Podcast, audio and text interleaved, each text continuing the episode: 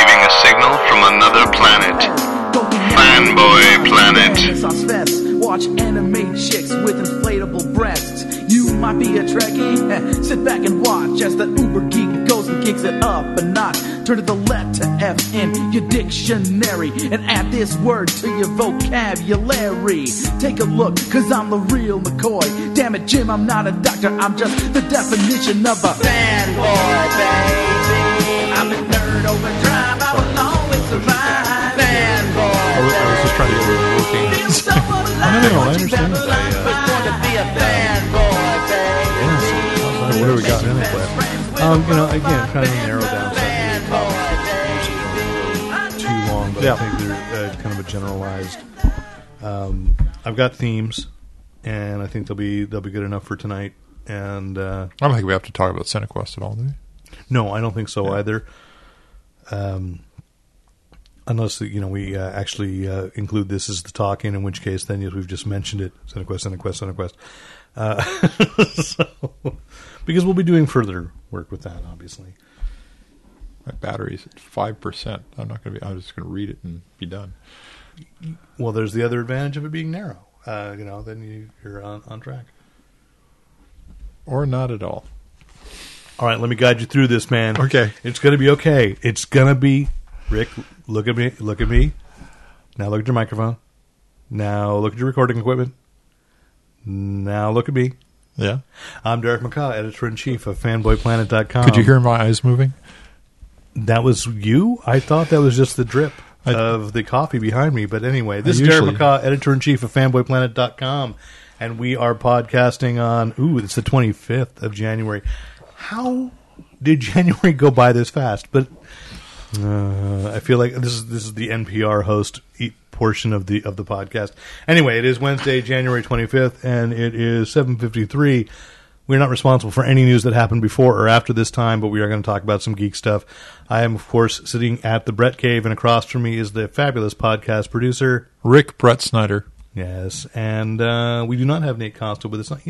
You know, I just kind of I admit something, and to anybody listening who misses Nate, I just kind of presumed because teachers is like on TV, Yep. and by the way, Nate is working on a show which has achieved what I think is a singular honor: one million moms has officially started protesting teachers. Wow. They've made the big time. Yeah. It's awesome. And uh, Are they calling him out by name? No. all, all million moms or all They're the calling teachers? all calling out Nate Costa. Apparently, on last night's episode, there was because I'm way behind on teachers. I'm recording I'm it right sorry, you know that. Uh, sorry, Nate. That um, there was a joke about Jesus, Hmm. and uh, they did not like that portrayal. I don't know if it was a big physical gag or Would Jesus have approved? I don't want to get into theology. Okay, that's fine. Be- but I believe he Bad enough we get into comedy. As I have said to my son, um, my only hope of getting into heaven is that God has a sense of humor, Hmm. because Lord knows that's all that's all I got going for me. To which my son looks at me very gravely and says, "Don't worry, he does." So I got that going for me. There you go. And, uh, and uh, anyway, we got a little comics news, a little movie news, a little TV news, and we're just gonna and we'll do our regular recommendations. The what's in the Yep. bag tonight. We're gonna be a little leaner and meaner for 2017. I just noticed Rick's coffee mug, which is um, uh. Sorcerer's Apprentice. It is it is beautiful. A thing of beauty, and of course, another thing of beauty is iTunes. If you're listening to us on iTunes, rate us, review us, subscribe, and tell your friends. You can do the same on Google Play. You can also find the podcast on the website. Each and every podcast has its own page, along with if you hear about something, uh, hear about something on this podcast that you wish to purchase for yourself and you cannot find at your local brick and mortar store. And let me stress that check out your comic, your local comic shop first for something. Uh, if you can't find it there, you can order it through a link on our page for through Amazon.com, and we do get a little bit of a kickback for each and every item that is ordered through Amazon through our page. kind of a nudge back. It's a little, it's a, it's not even a nudge. It's more of a nudge. It's just kind of a, um, you know, but that's all right because then, then you know, I really feel good. It doesn't happen very often, Right, right. right. but I, I, I don't mean that. uh, Nobody listening go, oh, he's ungrateful. No, I feel good when I see specifically something we talked about Gets picked up. gets picked up, and I know that it's like, oh yeah, somebody listened and liked that. Like, yay, that's awesome. Uh, We made somebody happy. we did. You can also check out Think Geek, which is another, another thing that makes me happy. And then I go, wow, there's just too much I want. And where am I going to put that stuff? But uh, we have an affiliation with Think Geek, and you can use the ad there on Fanboy Planet and go there. Uh, as well, uh, if you'd just like to help support and, or rather, let's say, defray the cost of the podcast itself, hosting, the cost of the website, uh, please, you can donate money to PayPal to us through editor at fanboyplanet.com, as well as if you have any questions, comments, compliments, commentary, criticism. You just like the way Rick's hair is looking tonight. It's uh, I use conditioner. it's a little tousled, but you know, it's more of a casual. Hey there, I'm producing, and I don't care. uh, I shaved. it, that's good. Uh, I don't. I won't tell you what it means. Uh, but anyway, you can write into editor at fanboyplanet.com. You can of course comment on the on the podcast page. Uh, we'd be happy to get your comments there. I love seeing people do that, and uh, th- that's been a recent phenomenon in Fanboy Planet 3.0, where you can through Disqus actually comment directly on articles. And I love having that that back and forth, as well as our Facebook page. Check us out at Facebook at Fanboy Planet, or Twitter at Fanboy Planet, or even Instagram at Fanboy Planet. Anyway, let's talk about a little bit of comics news before we get into reviewing or recommending, because we've read some, but probably not as many as we want to recommend this week. yeah. Yeah. Um, is I just want to say it's the only bit of politics that we're going to get into this week, uh, or actual politics that affect people's lives On the recording. on the recording. yes, sorry. Um, that uh, just want to say a shout out to Top Shelf Productions.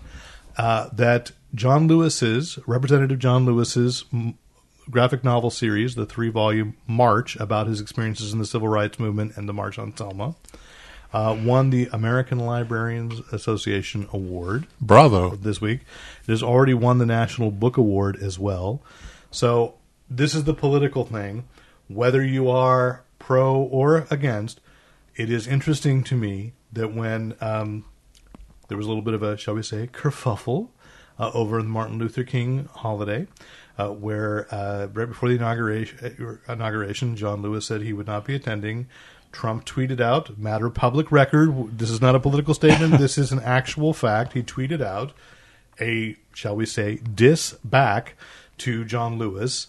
And in response, Amazon sold out of all copies of March Wow. before I could even Wow. like post a little article saying, "Hey, by the way, you should read March." I mean, you know, you want to know did John Lewis ever accomplish anything? He was really there in the trenches.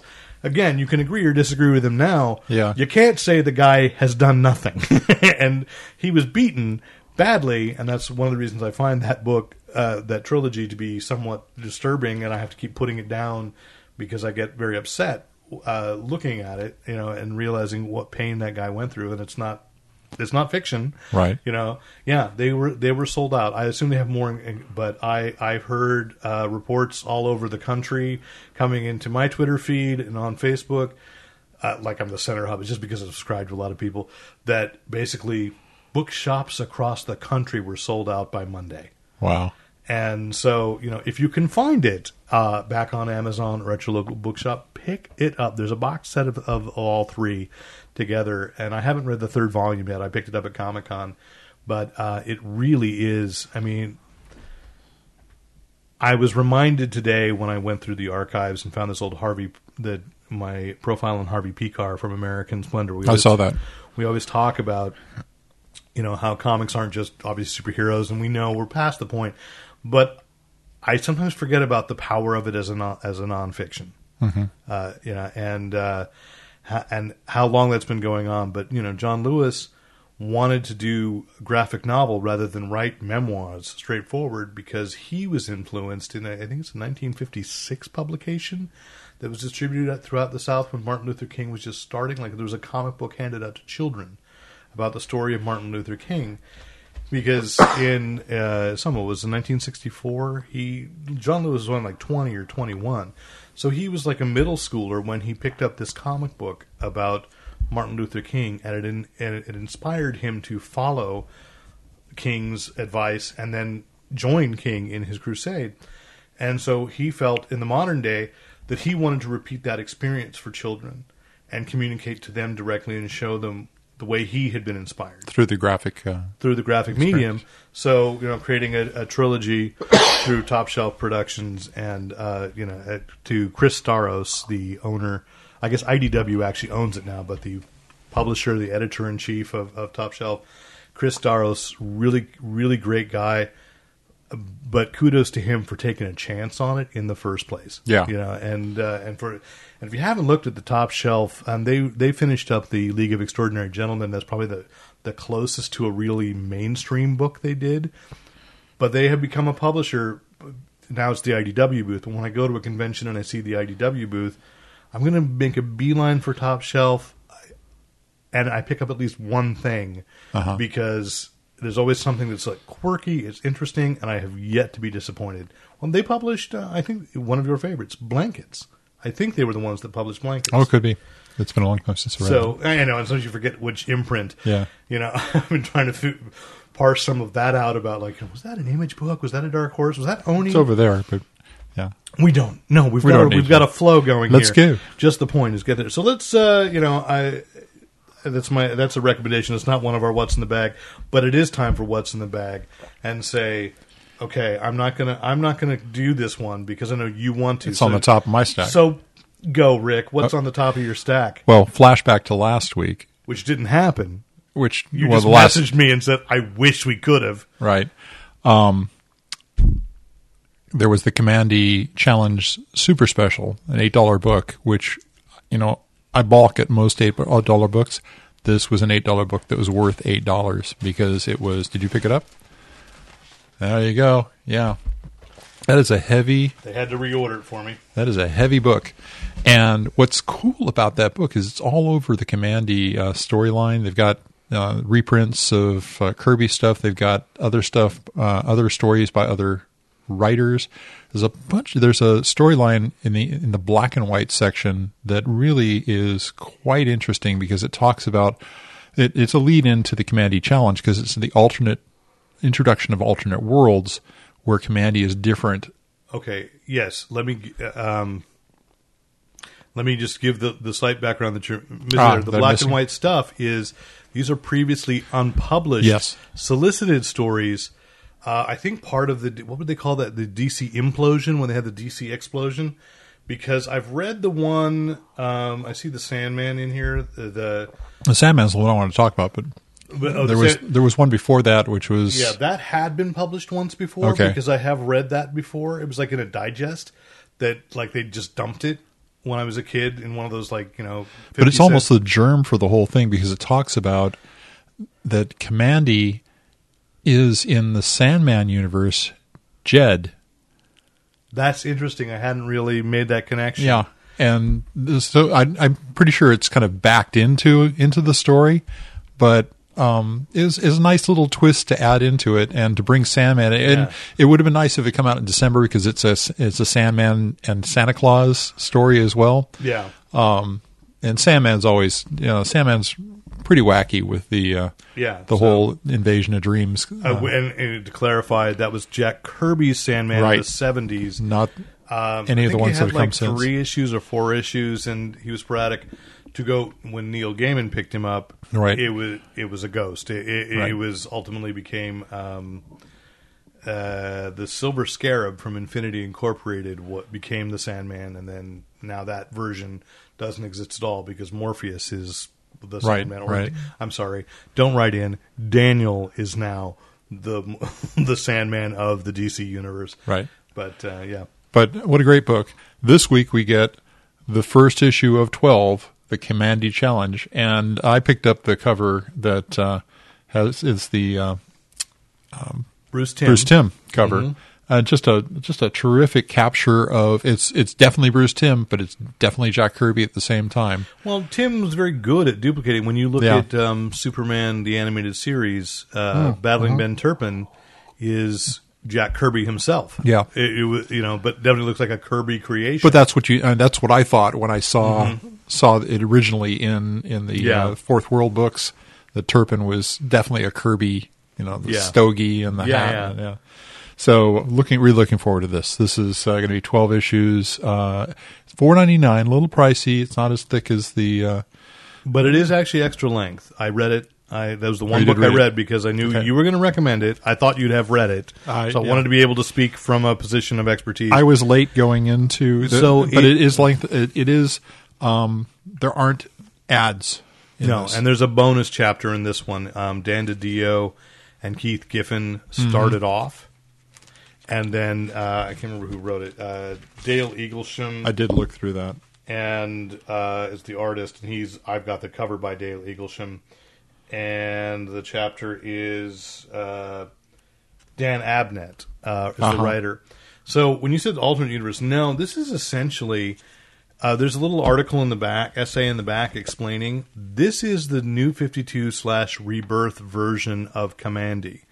But they had so many creators that wanted to work on it, they thought this was a fun way to redo it Okay. was to set it up like the old DC challenge, as I suspected, which is that they they see the cliffhanger from they get to read the story before, Right. they get to write theirs, but there is no grand plan. Each team has to then just continue Right. what we call the I guess the exquisite corpse kind of uh, uh, It's a mic drop. exercises. Follow Yeah. that. Yeah. Yeah, what's interesting is it does feel like it's just a modern retelling of Kirby's version, which on one hand I'm like, oh come on, but on the other hand I'm like, yeah, I mean, what are you going to do better than than this original concept, which itself was, let's be honest, was a ripoff because Planet Kirby couldn't Apes. get the rights to Planet of the Right. Apes, uh, so. To my mind, But he, he- did one better, But he- crazier. He, he upped the he upped the game on. oh, on absolutely. That's what. Yeah, Yeah. The um. Ah. anyway, yeah, Yeah. I will go nostalgic for for my first choice. you know that's I got to take that out of my. Oh no, I, it's okay. That's why I have extras. No, I. Yeah, go no, go ahead. Okay. you you you're you're much more into this one anyway. Batman sixty six meets Wonder Woman seventy seven. Frankly, any book that begins with a, an Alex Ross painting of Adam West and Lynda Carter side by side. I didn't see that cover. I I, I got the. Oh, uh, which- see, that's the thing. Uh, Is that Yeah. Mike Allred? yeah, I think so. Um, so yeah, I did like the cover, but this is uh, you know it was funny, and, and it was the bat shield and the clerk uh, at, at Illusive said, "Oh," he looked at it and went, "He has a riot shield, huh?" I said, "You." It's like that to me. That is one I looked at that and went, "Oh yeah, I remember that. I remember those episodes where Right. he had that shield up." it unfolds out of the utility belt. Yeah, and he's like, and I said, "You don't know that?" And I just felt bad that I was, and I felt old that at a comic book store, Yeah. a clerk, he said, "I think I watched a couple of episodes of that," and I, and I'm not. I'm not going to name him because I don't know him. He's new to this to elusive, uh, and You got to forgive though. There's I so totally much do. But it's just, but it is just funny to me that it's Yeah. just, it was more of a moment of a shift of yeah. There's a whole generation that doesn't Right. really know Adam West as Batman.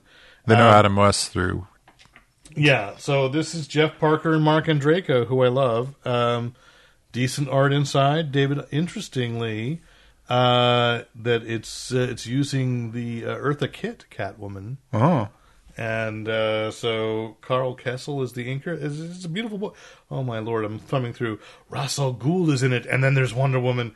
Uh, I can't, I can't. It's it's almost too much. I'm verklempt. All right, go to go. your next thing. okay. My next thing is the last thing in in a series that I've been I'm just doing weird crossovers. I've been doing cat. I've been loving, um, and that is Tarzan and the on the Planet of the Apes. Have you re- read any of these? I read the first issue. I'm going to be honest.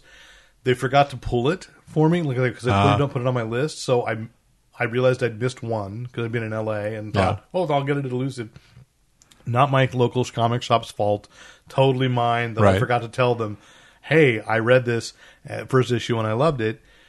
And I realized it is the kind of book that I just want the trade paperback. Yeah, and and that's probably a good decision. This is uh, issue five is the end of the series, and it's been it's it's been an amazingly well written and well crafted story with what they've brought into it from the from both sides of the crossover. Probably one of my favorite crossovers of all time. The, the way they made it work, the way they, they brought Whoa, whoa, characters whoa, around. Wait a minute. Probably Even better than Archie meets the Punisher? yes, Wow. Yeah. High praise. yes. Uh, all right. Tarzan on the Planet of the Apes. I David Walker. Should I just go to my to the next crossover before we go? Sure, to go right ahead. Got any other crossovers in here? No, I don't. Wait oh, a minute. kind of. Wait a minute. Okay. Yeah. Oh my gosh. I was going to throw that one in too. I I have too many. Um, which forgot to. We oh, didn't forget when the first issue came out. We didn't do a podcast, which was the Star Trek Green Lantern, the second series, and being as these are two of my favorite concepts in in, in one, it's not even that I'm going to say like Tarzan and Planet of the Apes. This is my this is one of the best crossovers ever. It's just fun Yeah. and the way they've set it up that there is um, because there was already a, a miniseries called the Spectrum War that firmly placed the Green Lantern Corps in the Star Trek universe of the future, and they implied there was going to be a continuity that they're actually picking it up and And going with and, it. and going with it is is great. And you know, they've at the end of issue one, there was a cliffhanger that basically because they had a representative from they had the ones you knew, Kilowog, Guy Gardner, Hal, and John, and then you had uh, the red lan- one Red Lantern. You had Saint Walker, Right. I, what's the Red Lanterns? Atrocitus. Atrocitus, You yeah. had Sinestro, uh, Star Sapphire, and The uh, orange. Uh, and yes, oh, how could I forget the Orange Lantern's name? Um, but anyway, they're all there. So there's at least one representative from each from each one of the rings of the batteries. But uh, so there's a, a a twist at the end of the first issue that sets Sinestro off, and they realize because there are no guardians in this universe, it is established as they've gone into a completely separate reality from where they started. Uh-huh. And so there are no guardians, but there's a twist that basically is basically it's everybody racing against Sinestro to uncover where they think uh, the evidence of this universe's version of Oa is oh.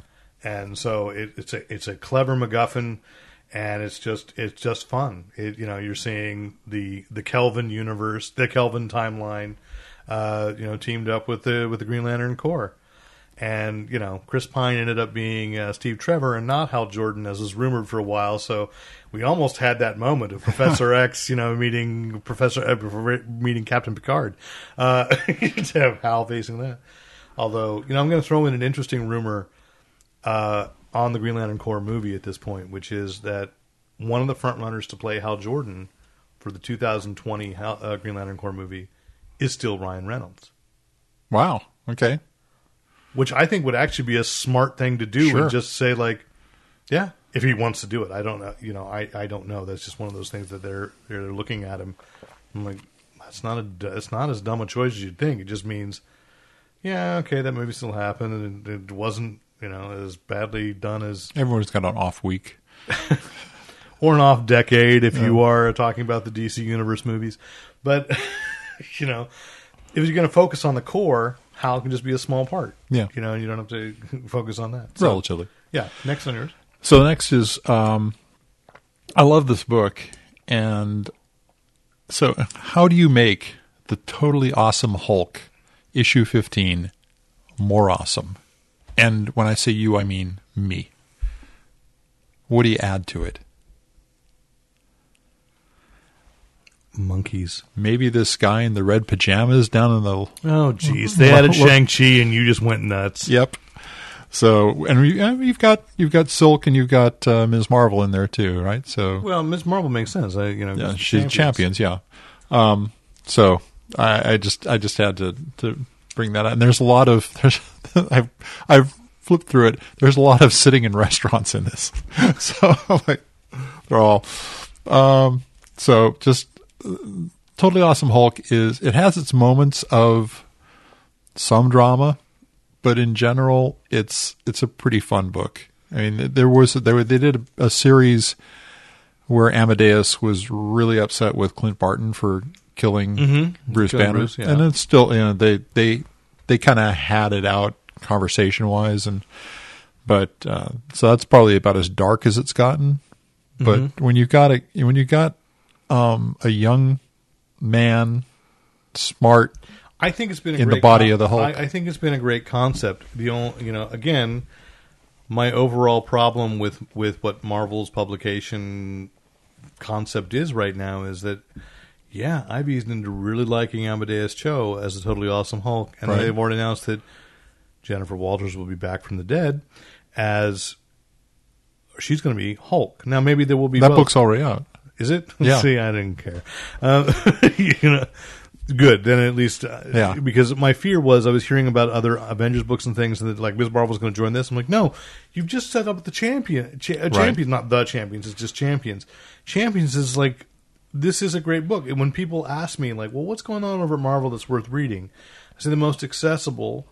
Right now, and probably, and really, just one of the best is Champions. And Get rethinking the way a a, com- uh, a superhero comic should be. Yeah.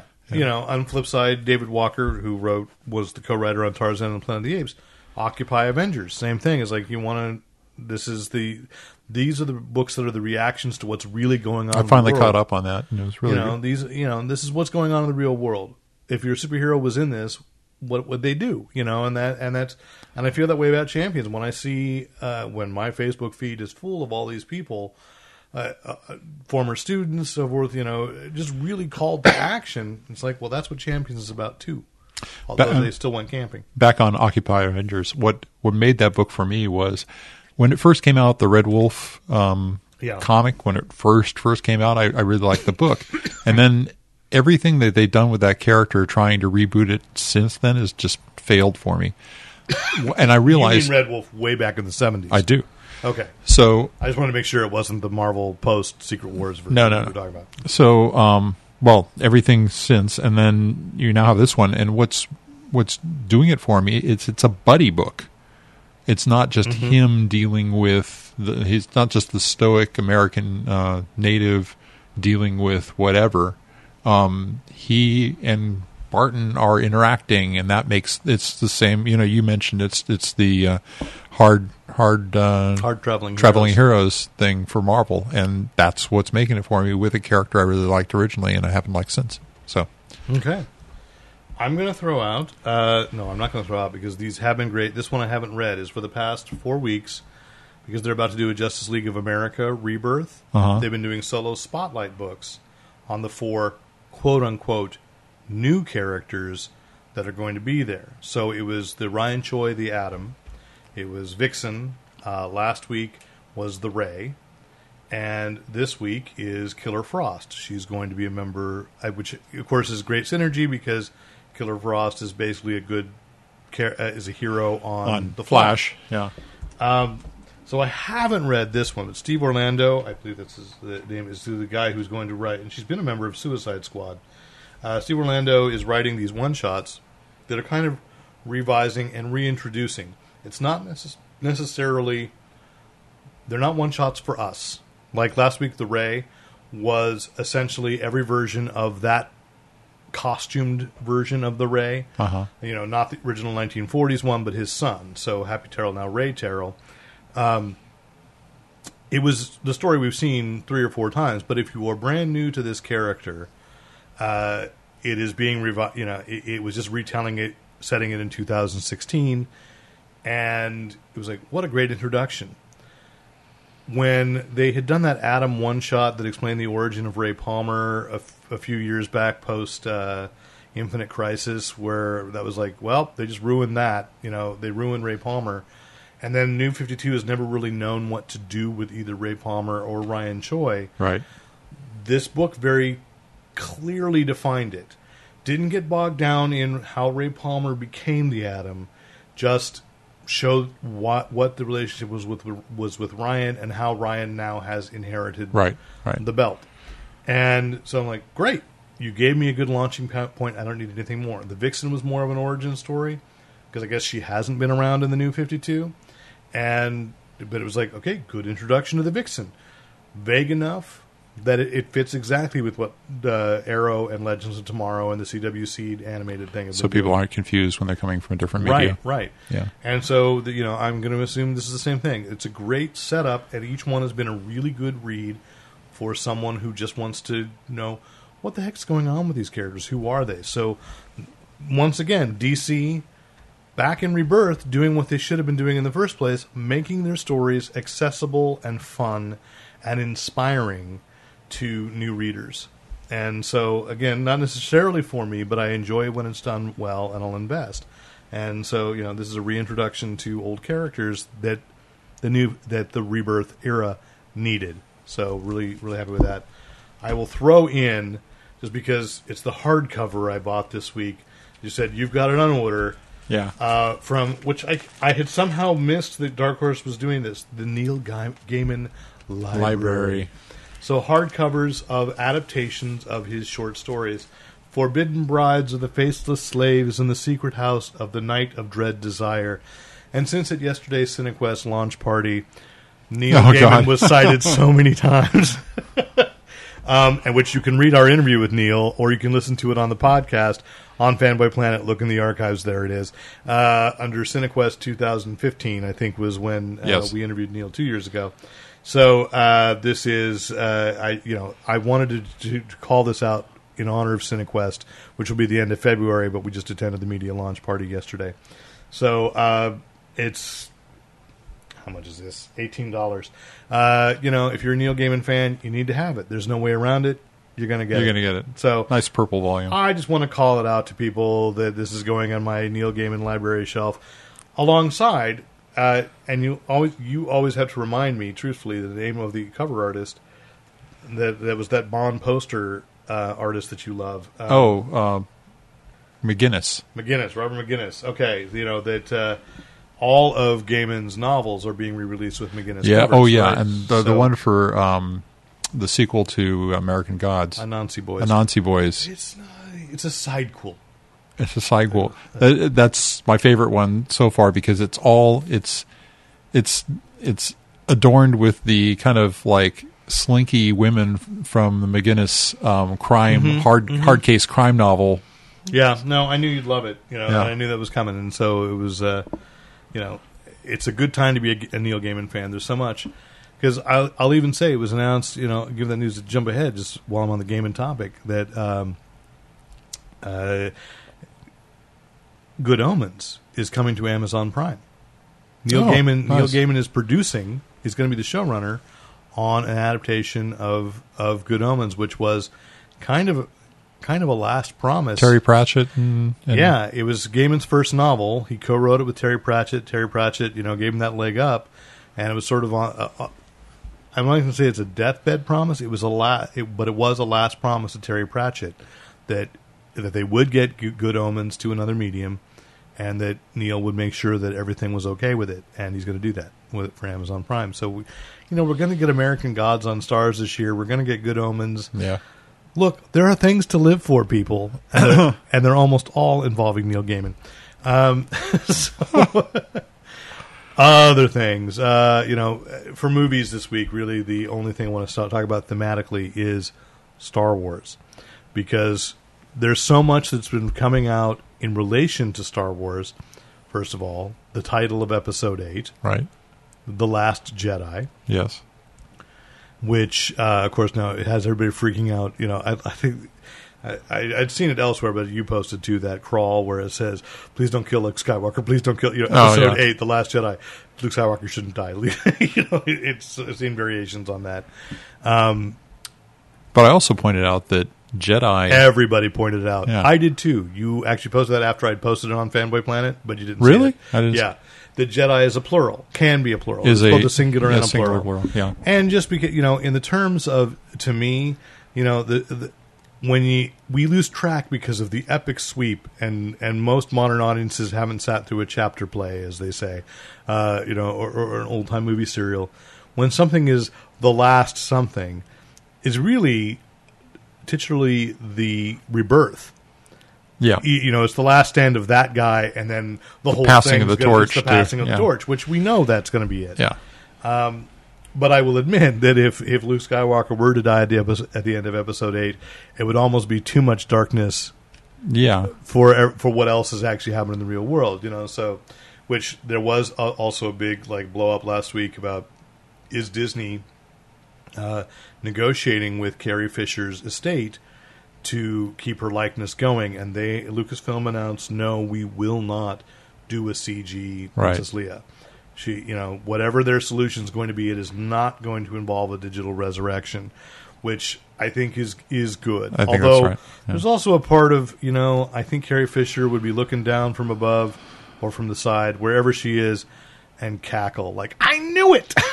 you You know, it, it was something about in when we when we watched the one shot of Carrie, it was almost on the screen for too long for in in uh, Rogue One. Rogue One that uh, it was almost on the screen too long for me to start going.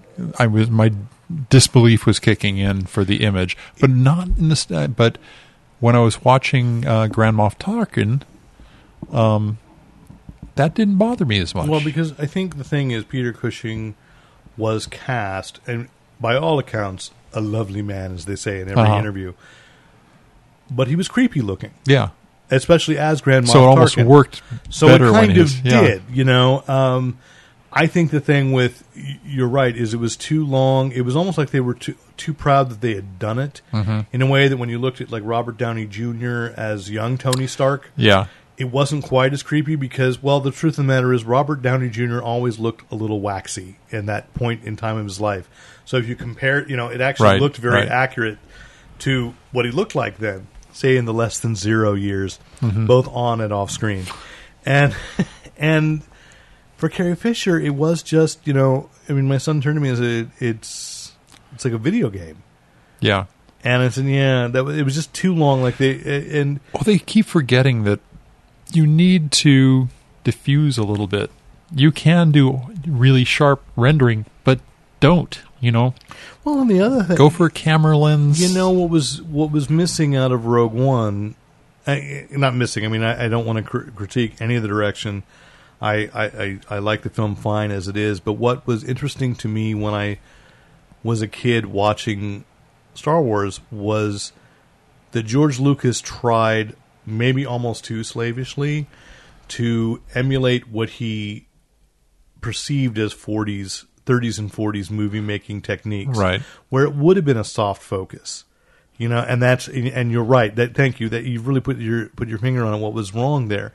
If they had gone for a soft focus shot, like there's Leia, and it would have been just a, as you say, a Little gauzy. a little gauzy. There we go, a little Vaseline on the Yeah. on the digital lens.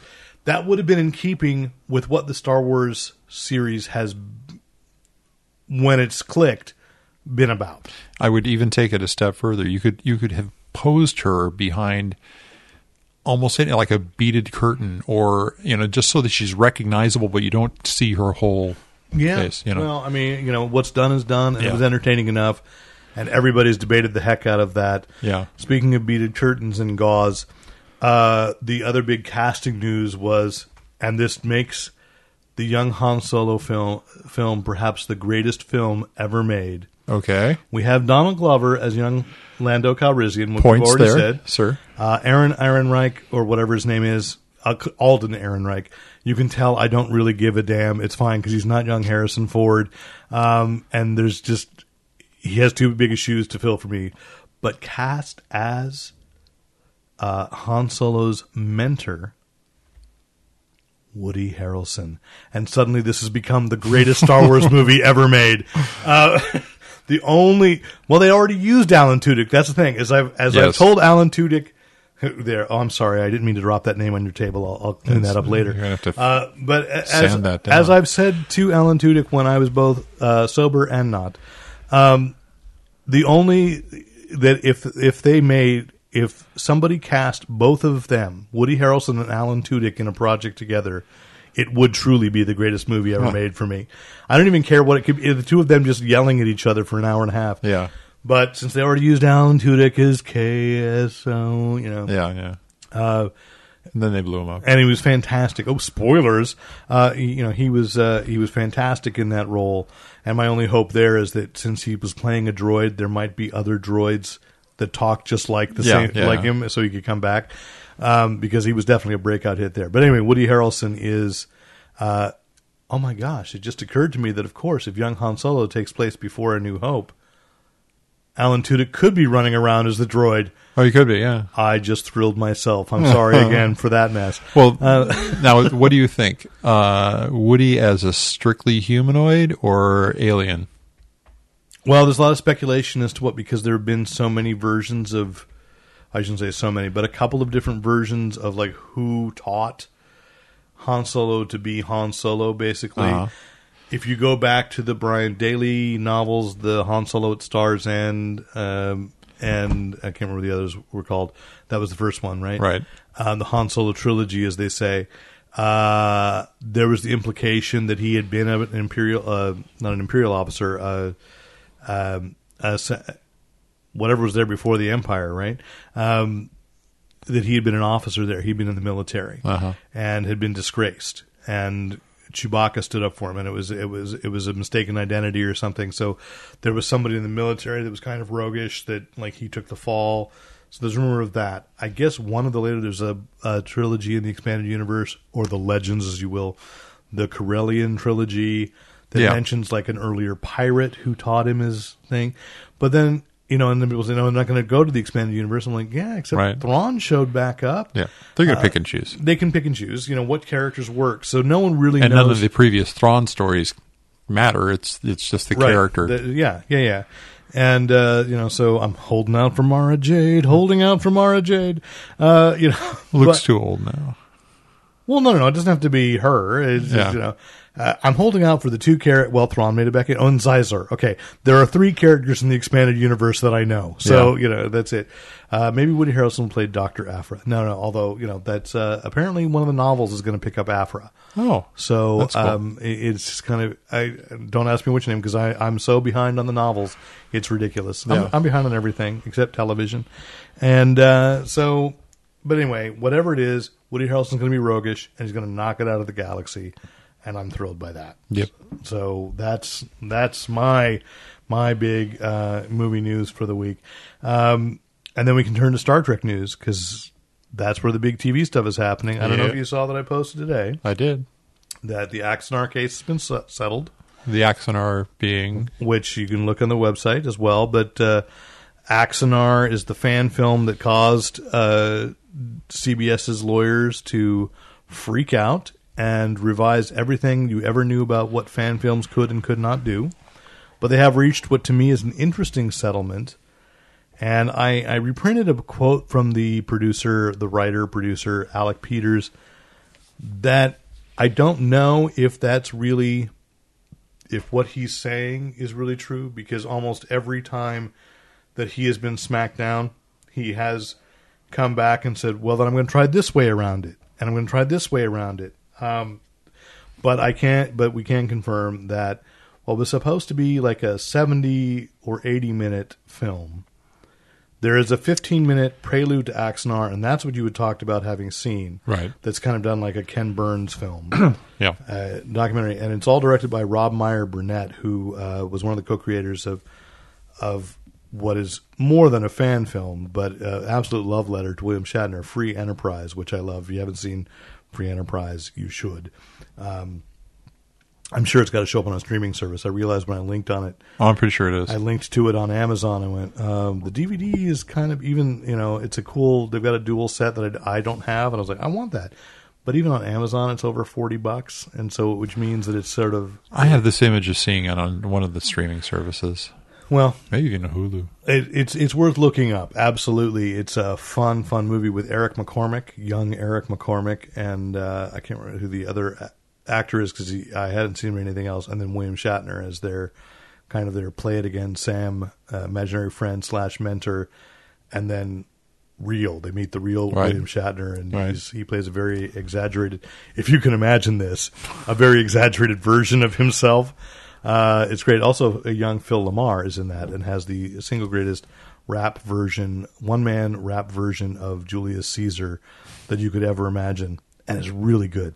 Anyway, um, Rob Meyer Burnett was directing this. Christian Gossett, who has been a production designer in a lot of films, uh, created a comic book in the early uh, early days of this century called The Red Star, which was about uh, a magic infused Soviet Union in Af- Afghanistan.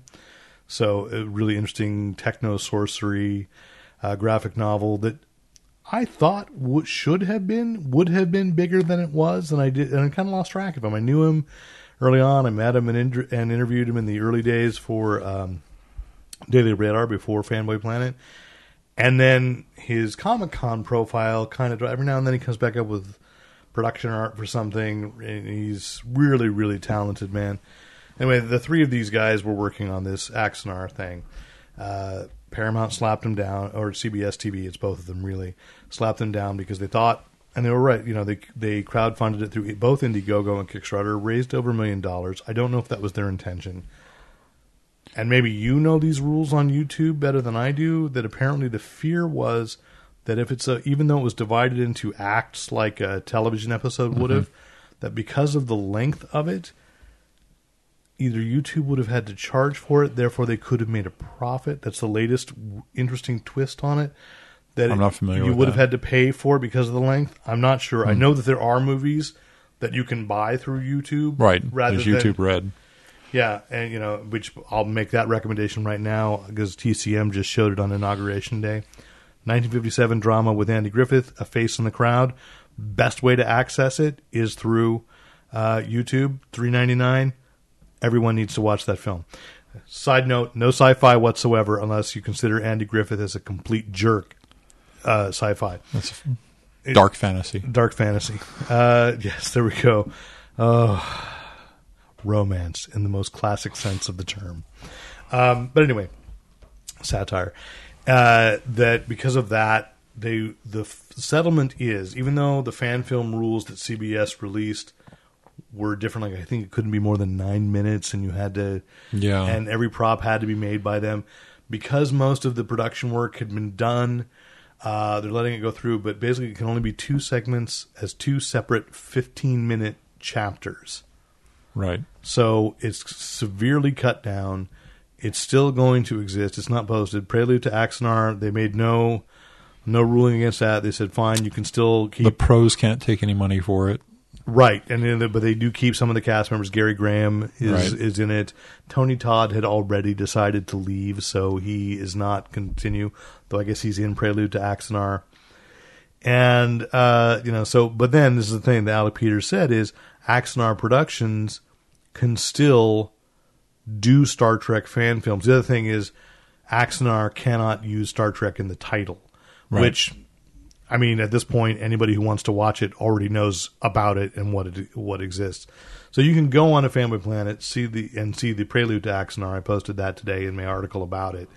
So, um, but he's saying he can that they're still going to make Star Trek fan films. They can't publicly ask for money, and this is where I think there's something always just a little skeevy about what Right. this particular guy does.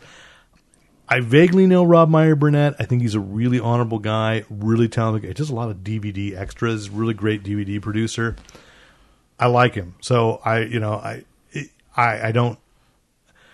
I'm going to assume he's fine. Christian Gossett, aka Goss, is fine. Alec Peters might be a, be a good guy. He's just got this in his head. He will always find a way around. He says, so I can't publicly accept right, donations. right, right. But if you want to make private donations, he made it in his statement rather than saying, you know, I can't the- Indiegogo right, it, right, I can't Kickstart it, but you know, really, if you want to donate to PayPal at editor at fanboyplanet.com. No, I don't know who it is. Uh, you know, Right. but it, but that was the kind of statement it was. It's like, mm, all right, you know, and and we've talked about this before. Last week I got to run this thing where they've cast uh, James Frain as Sarek Yes. for Star Trek Discovery, the new series that's supposed to go on CBS Someday. All Access someday. CBS No Access at this point. Um, that it's it's missed its start date a couple times, and they say we want to get it right. And Yeah. like, yeah, no, no, no, I totally get you want to get it right, but you almost missed the 50th anniversary with Star Trek Beyond because, and and really, when you think about the size of what that franchise is, the actual movie for the 50th anniversary being Beyond, which wasn't a bad movie, I enjoyed it well enough Yes. uh, because I do like the Kelvin universe, timeline and those ca- and that cast, but it was so strangely devoid of fanfare and hoo ha, if you will, compared to other franchises, that it's almost like Paramount and CBS don't really know what they have. They just know that it keeps putting uh, black in the ledgers, and It seems like a tradi- tradition that Paramount that would whoever not understand that whoever owns value. Star Trek does not understand the value of Yeah. it. Yeah, it does feel that way, and like they're bobbling, you know, Discovery. They're not. I mean, I don't know. There could be so many legitimate reasons, but I'm gonna pa- pause it again with something like Axanar, which we've argued before, is like it's such an obscure piece of Federation history. I speak of it as if that's a real thing, but it is. You know, it, it's definitely a movie just for the hardcore mm-hmm. fans. And I would say, I in, in this age of we don't know what's going on. At the end of 2016, we did our end of the year podcast, and we're talking about how the media delivery is changing so much. I mean, here I just said, like, this miniseries, uh, Good Omens, is show, is going to be produced by Amazon of all things. Right. You know, they got me. I was, Brought to you by Starbucks. you know, whatever. and you didn't know. I can't remember one documentary and one of the films that just got nominated for an Academy Award was produced by Amazon so that they could Right. put it in. And I think Netflix has one that got nominations too. They're producing so they get the rights to it directly. They're becoming content creators. They mm-hmm. well, I mean, they have been for some time. But it's you know that's changing, and that's Alec Peters' argument is like, look at that. I mean, you're not in control anymore. There's all these competitors coming up, and we don't know. And I can't keep track of which streaming service has what. And and I think I'll be honest, I do think it's a mistake that CBS wants to throw in, throw their hat into the ring to be a streaming service because most of what they have to stream is stuff that you can get elsewhere. Right. Like Or you- Twilight Zone is one of the things. Or you say. likely already have on DVD or, Or you, Blu-ray. have, or you, yeah, you know, and then their crown jewel was supposed to be Star Trek Discovery. That's Mm-hmm. what was supposed to drive us all to CBS All Access. So the very people that would most likely, the geeks, for lack of a better term, that would be driven to it, we don't even have Supergirl to drive us there, which is, and please don't change this, CBS. It's available on CWTV.com. right. So five episodes, and then when that season's over, it's going right to Netflix eight days later. So that's where I'm going to go for my my DC superhero series, whatever I miss. So that's that's not working. I so I'd say I don't know what the deal Lucasfilm had was, was for their fan films, but every year at Comic Con there was a Lucasfilm, there was a Star There Wars a- Fan Film Festival, There was a festival and awards. Yeah. and there would be at the Star Wars celebrations, Yep. and It was a great show too. I mean, a great. and some really great stuff. Well, you know, we've had Kevin Rubio on. Uh, Gilroy's own Kevin Rubio made his name. Uh, he's quite in demand writer for animation and, and television right now. Uh, he made his name with the fan film Troops, the Mm-hmm. one putting the stormtroopers in with uh, with cops back in '98 or '99. Yeah, a long time. Yeah, I mean, w- when people didn't have the tools, you know, that was that was a big deal that he was able to do it. And That was that was out just as people were going online from dial-up when people were just starting right, to get right, real- right. It was one of the first real viral videos Yeah. in terms, you know, narratives, and and now it's easier than ever for anybody. I mean, you know, as you noted, I, I look, I just bought an, I just got an iPhone SE because, frankly, my my my iPhone 5s, while it died. I had just bought this really sweet case, so I wanted, I needed a phone that was the same. It is a very nice case. Yes. Uh, so if you want to know what it lav- is, if you, if you want to know what it is, write into editor at fanboyplanet.com. And I, he's right, it is lavender and teal. And I will, uh, I will send you a, a, a I will post the uh, JPEG of it. But anyway, um, and because it's a newer phone than what my five had been, I've got iMovie and GarageBand on my phone Oh yeah. Yeah. which I'd never had before, and I, I haven't even dared open it up. I'm just like freaked out that it exists on my phone. But again, to think that I've got in my hand right now something as powerful as what people were struggling to put together 20 years ago.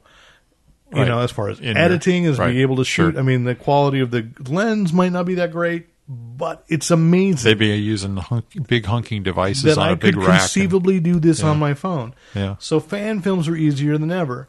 That kept Star Wars alive in fandom, just as Star Trek was kept alive in fandom by fans forever.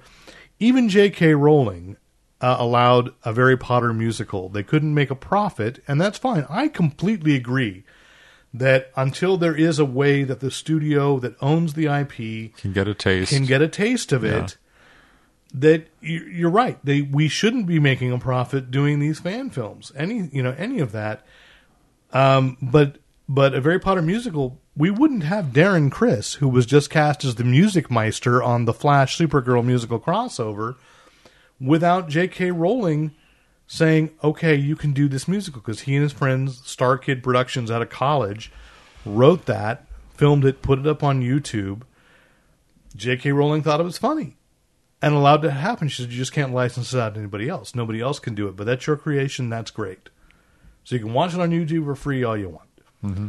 And you know that's that that's the thing. And Mark Waid has argued that about copyright is like, you know, once at a certain point you owe it to kind of put those characters or those concepts out into the ether to see what other people can do with it. So I I will we've I've said it on the podcast before and I'll say and I and I'll put it on the site and I, I'll say it again. I think that studios need to move to a model where for fan films they put a reasonable, not an onerous, fee for the rights to use these characters a licensing fee. a licensing fee. Yes, I mean that's it. You know, it's a rights and royalties. Absolutely, get a taste. Right. Let's change that and see what people can do. Because if if the very specific example, if Paramount isn't really sure what to do with Star Trek, believe me, Paramount, there is no fan film that is going to cut into the audience you would have for a Star Trek Beyond. Mm-hmm. Just as there is no Star Wars fan film that would cut into the audience for The Last Jedi, which I think Lucasfilm gets. I don't know if Disney, as the new overlord, gets or not. Yeah. But there is that, you know, there is that reality. For one reason, as I've heard historically, that some of the fan films that have really caught people's attention over the years, those people, those storytellers have really only been good in those little short short bursts. So they're fun. They keep people interested. Like I go again with that. There was that great fan trailer for uh, Grayson, the story Oh, of yeah, Dick Grayson yeah. coming back after Batman's been killed. It had all the Justice League Crazy. and it was great. And apparent, you know, I, I don't know. It was a great three minutes, Yeah. But I don't know that it would have There was been no a great, story behind it. yeah, you know, it's just like oh, great sheet scenes from something, you know, and because you know what you end up with is Suicide Squad. Yeah. you can get a great trailer. Anybody, not anybody, can put that together. That is a very specific skill. That is fantastic. But the person they had several great trailers. Suicide Squad had great trailers, no doubt. And you know, and but there's a difference between being able to put together a great trailer and a great full length film. Right. But a fan film is like there's that one with um, Venom. Uh, the with, Oh, yeah. Uh, what's his name? Ryan Kwanten from uh, True Blood. It's mostly Eddie Brock, you know. Yeah, but he's Eddie. Yeah, Yeah, yeah, he's yeah. Eddie Brock. And then my friend Derek Mears, another name dropped on your table, but legitimately a friend, um, you know, is uh, plays Bullseye Mm-hmm. at the end of that. And it's like, and Marvel just let that one go. It's a really great. I mean, it's full of you know actors you know, Yeah. and you know, and it's and it's fun.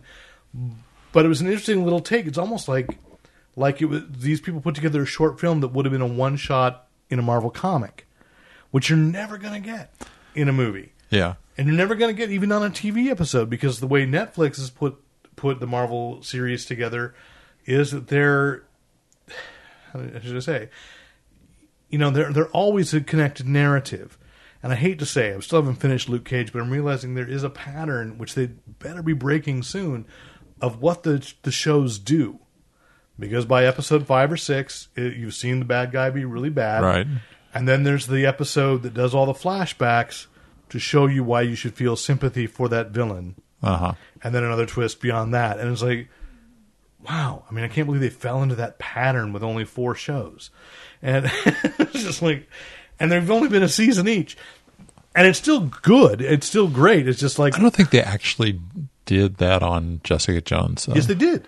They did do an episode. They did and then the episode it with- with- the flashbacks with the medical with- experimentation. right. I and know, then they, I know. And then they gave you another vision, but it was it was about the same point in the series. Yeah, I and guess it's so. just you know, and when you had the Wilson Fisk one in Daredevil, That was different. That one, I, that I'm with, with you on. But I was, the, and I don't know about Iron Fist, but I, I, I do feel that the same thing happened in Daredevil season two, Hmm. although it was the Punisher, which is okay because you are supposed to feel some sort of, I think, sympathy for why you can disagree with what Frank Castle Right, does, right. But, you, can, understand that you have to buy into the fact that it transformed him. Yeah, you know. So anyway, it, it's just uh, you know I, I think there's a lot to be done with a Star Trek fan because I still go by the one that uh, Vic Mignogna was doing those you know those few Oh, no. Those are great. It's Those like- are the and adventure who's touching conti- it? right, Star Trek. Uh, I know because there's two. There's a new Voyages and Star Trek continues. right. And And then the he's con- Star Trek continues. He's Star Trek continues because what he does is he takes storylines from the original series and then he takes them to the next thing that happened. Right. Right. Well, he's he's trying to fill in the gap between the the original series and Star Trek: The Motion Picture. How Yeah. did you get to these things like that one White Lotus, uh, White Orchid, rather, right? White Orchid is um, because the first time a ship's counselor appears. So his Uh-huh. question is like, you know, this is how the Federation first started it. Because when the next generation starts, Right. Deanna Troi is just like, oh, every, every ship has a counselor. You know, how did that happen? Right. There's a holodeck origin. You know? At least they did for a little while. Yeah. We never saw another counselor on another ship. Well, yeah, they had a union, um, and it was just yeah, they broke up the union. I don't know, but yeah, he's filling in gaps that it's like, oh, Paramount, there's no time. It's like they. I've had a couple of conversations about superhero movies, but both DC and Marvel. And you see, one reason, the when I was younger, I hated like the Tim Burton Batman killing the Joker. Why does the villain always have to die at the end of a movie? And I realized it's because with the speed that they make these storylines, even in a franchise, there's no time to get back to Right. that villain because you got so many other good ones you want to get to. So it actually does make sense to me now. There are stories you'll never be able to tell. You'll, you know, like there was a rumor cropped up that uh, the guy who played Crossbones said, "No, I'm pretty much dead," and people were like, "Well, we want him back." And no, you don't want every Captain Right. America movie to suddenly stop and, And see what's Crossbones, Crossbones. doing these days. Exactly. You know, it just Marvel's Bane. you gotta you gotta move on. You gotta you know. I mean, the funny thing is, uh, Jim Starlin, and because this touches your world, your interests quite a, quite a bit, just tweeted out yesterday or put on Facebook yesterday that he got a check for Batman v Superman because he created um, KG Beast. The Oh, guy my. with the scar is in Yeah. there, never dresses up as the KG Beast, but Right. is there. And he said, uh, "I've got I got more money for that one movie." Oh my! than I did for any appearance of Thanos, Drax, or Gamora. Wow. And he said, "I guess I should probably watch the movie." And then a lot of people were, you know, tweeting back at him, "No, you don't Yeah. have to." but but I think that you know that is an interesting thing. First of all, you know, it shows his awareness that Thanos really hasn't appeared that much in the in the Marvel universe. Right. His presence is felt, but he himself has not not been there. But you know, the thing is DC and partially I think because DC had been linked in as part of Warner Brothers for much longer than Marvel has been part of Disney. Uh, DC, you know, and and I know this started under Paul Levitz, uh, who is now just a writer for DC. He is no longer the publisher, but when he was the or the editor in chief, which I can't remember which one he was I think he was editor in chief. editor in chief, he made sure whether he when he didn't even if he didn't like the character or the title, like uh, Lucius Fox was created by uh, I, I think by Marv Wolfman, and it was either Marv or Len Wein, and whichever one it was said is like, yeah, Batman Begins got me a new kitchen, and you know it's because they've always been good about making sure that the people, no matter how obscure it seems, like who you you could Right. put another character in there, right. and the same thing with Batman v Superman. You know that it could have been anybody else, but there it is again. Who's going to make? I'll go back to that fan film I was mentioning about Venom. Who's going to make a Bullseye fan film? And eh, or who's going to put Bullseye is just a little casual in somebody else's story. You know, put Derek Mears in there. It's got to be a fan film. It's got to be you know, and, and and there's fun. And, and again, only the those who are hardcore fans are going to seek him out. If I went to work tomorrow and said, "Hey, have you seen Grayson?" and hmm. say, "What floor is he on?" You know, I mean, they Right, wouldn't, they, right, they right. wouldn't know. Or you know, so it's the same thing. Hey, we just resolved the Axanar situation. Nobody's gonna know, Right. And it's a, you know, it's a Star Trek. Oh, is the new movie coming out? You know, and that's all they care about. Yeah. You know, but it's the fans that want to seek about. So let them play, and that's uh, Just let them play. just let them play. And I, I think that's a perfect point to to stop. Although actually, there's one revival I I didn't put down. I got an email this morning, or last I think it was last night. This is of interest to listeners.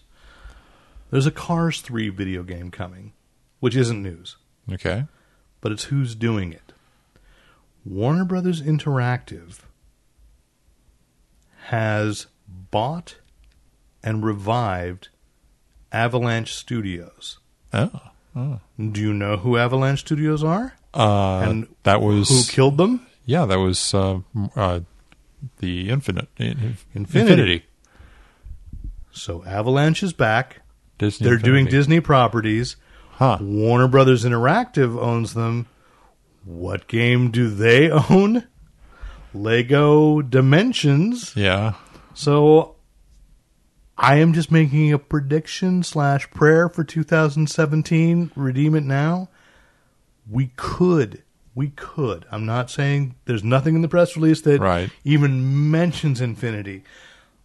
But if the people that made and supported Infinity have gone back to work and they're working on Disney properties and Warner Brothers is footing the bill and Warner Brothers we know can actually understand their way around uh, they know their way around the interactive gaming community in a way that Disney never quite felt comfortable. Right. We might see a revival.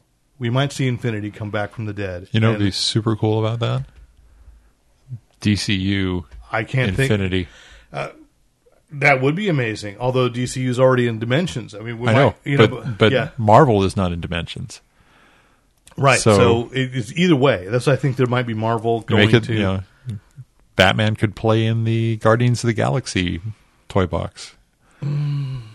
See, so many possibilities. Yeah. It was worth just stopping my, my, my flow there just to bring that up, right? I mean, Yeah. just to say, this is my prediction for the week. Maybe that should be a segment, you know, pointless prediction of the week. Um, I'm hoping. I'm not. St- I Yeah. don't mean to start this as a rumor. It's just a In the practical side of this, isn't doesn't Infinity go dark end of this month, or is it March? Uh, it. I think all- it's first something of 2017, like first quarter maybe. Yeah, yeah. I think it's the. I think it's the end of March. I mean, they already stopped. You couldn't do toy boxes. They they aren't accepting any new ones. You can still download toy boxes, and they've Right. sent out mails to if you are on the right list saying you can download the stuff right now and you'll have it for as long as your storage lasts. But if you get a new, you download all that stuff, Yeah. Oh, I'm not getting rid of my PS3 for exactly that Yeah, reason. right. Uh, you know, I went to PS Pro, and everything new I get is that, but PS3 is staying active. Yeah. So that I can play, and you can still get you know figures. But anyway, there it is. You know, I and I was inspired to say this because I was talking to Chris Garcia yesterday, and he said he, he was listening to old episodes. It's always funny because in a weird Chris Garcia way, it's like this. I was listening to one of the first ones that I was on, and I'm like, oh, yeah, uh, but I do that too. Uh, but he said what was interesting when you talk news, and we've talked about format and things being too inside. He said it's interesting when you've talked about something that ended up being important, uh huh. But wasn't really at the time. And I thought, Interesting. that's that's interesting. I pride myself on kind of like trying to put pieces together, and so that's my piece, my piecing together of the week.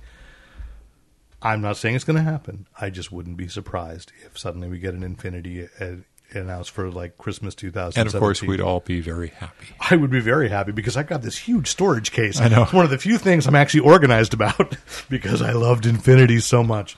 Anyway, that's it. If you if you too love Infinity, write in. I don't care actually whatever you want to write in about, please do. Um, write in to editor at fanboyplanet.com. And uh, thank you so much for listening. We'll be back next week with or, or I don't know if you listen on a weekly basis. We'll be back eventually whenever you choose to download us. and uh, I'm Derek McCaw, editor in chief of It's a fanboyplanet.com. timeless thing. I'm Rick Brett Snyder, reminding you to Use your powers only for good.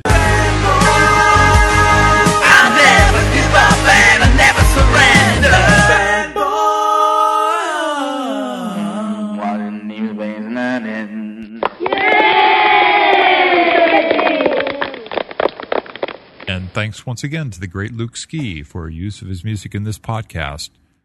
Visit Luke Ski at www.thegreat.com www.thegreatluke, L-U-K-E-S-K-I, dot com. Uh, I'm Derek McCaw, editor in chief of It's a fanboyplanet.com. timeless thing. I'm Rick Brett Snyder, reminding you to Use your powers only for good. Isn't it great when we're synchronized? Well, I was going to say, should I wait? Wait. We're live.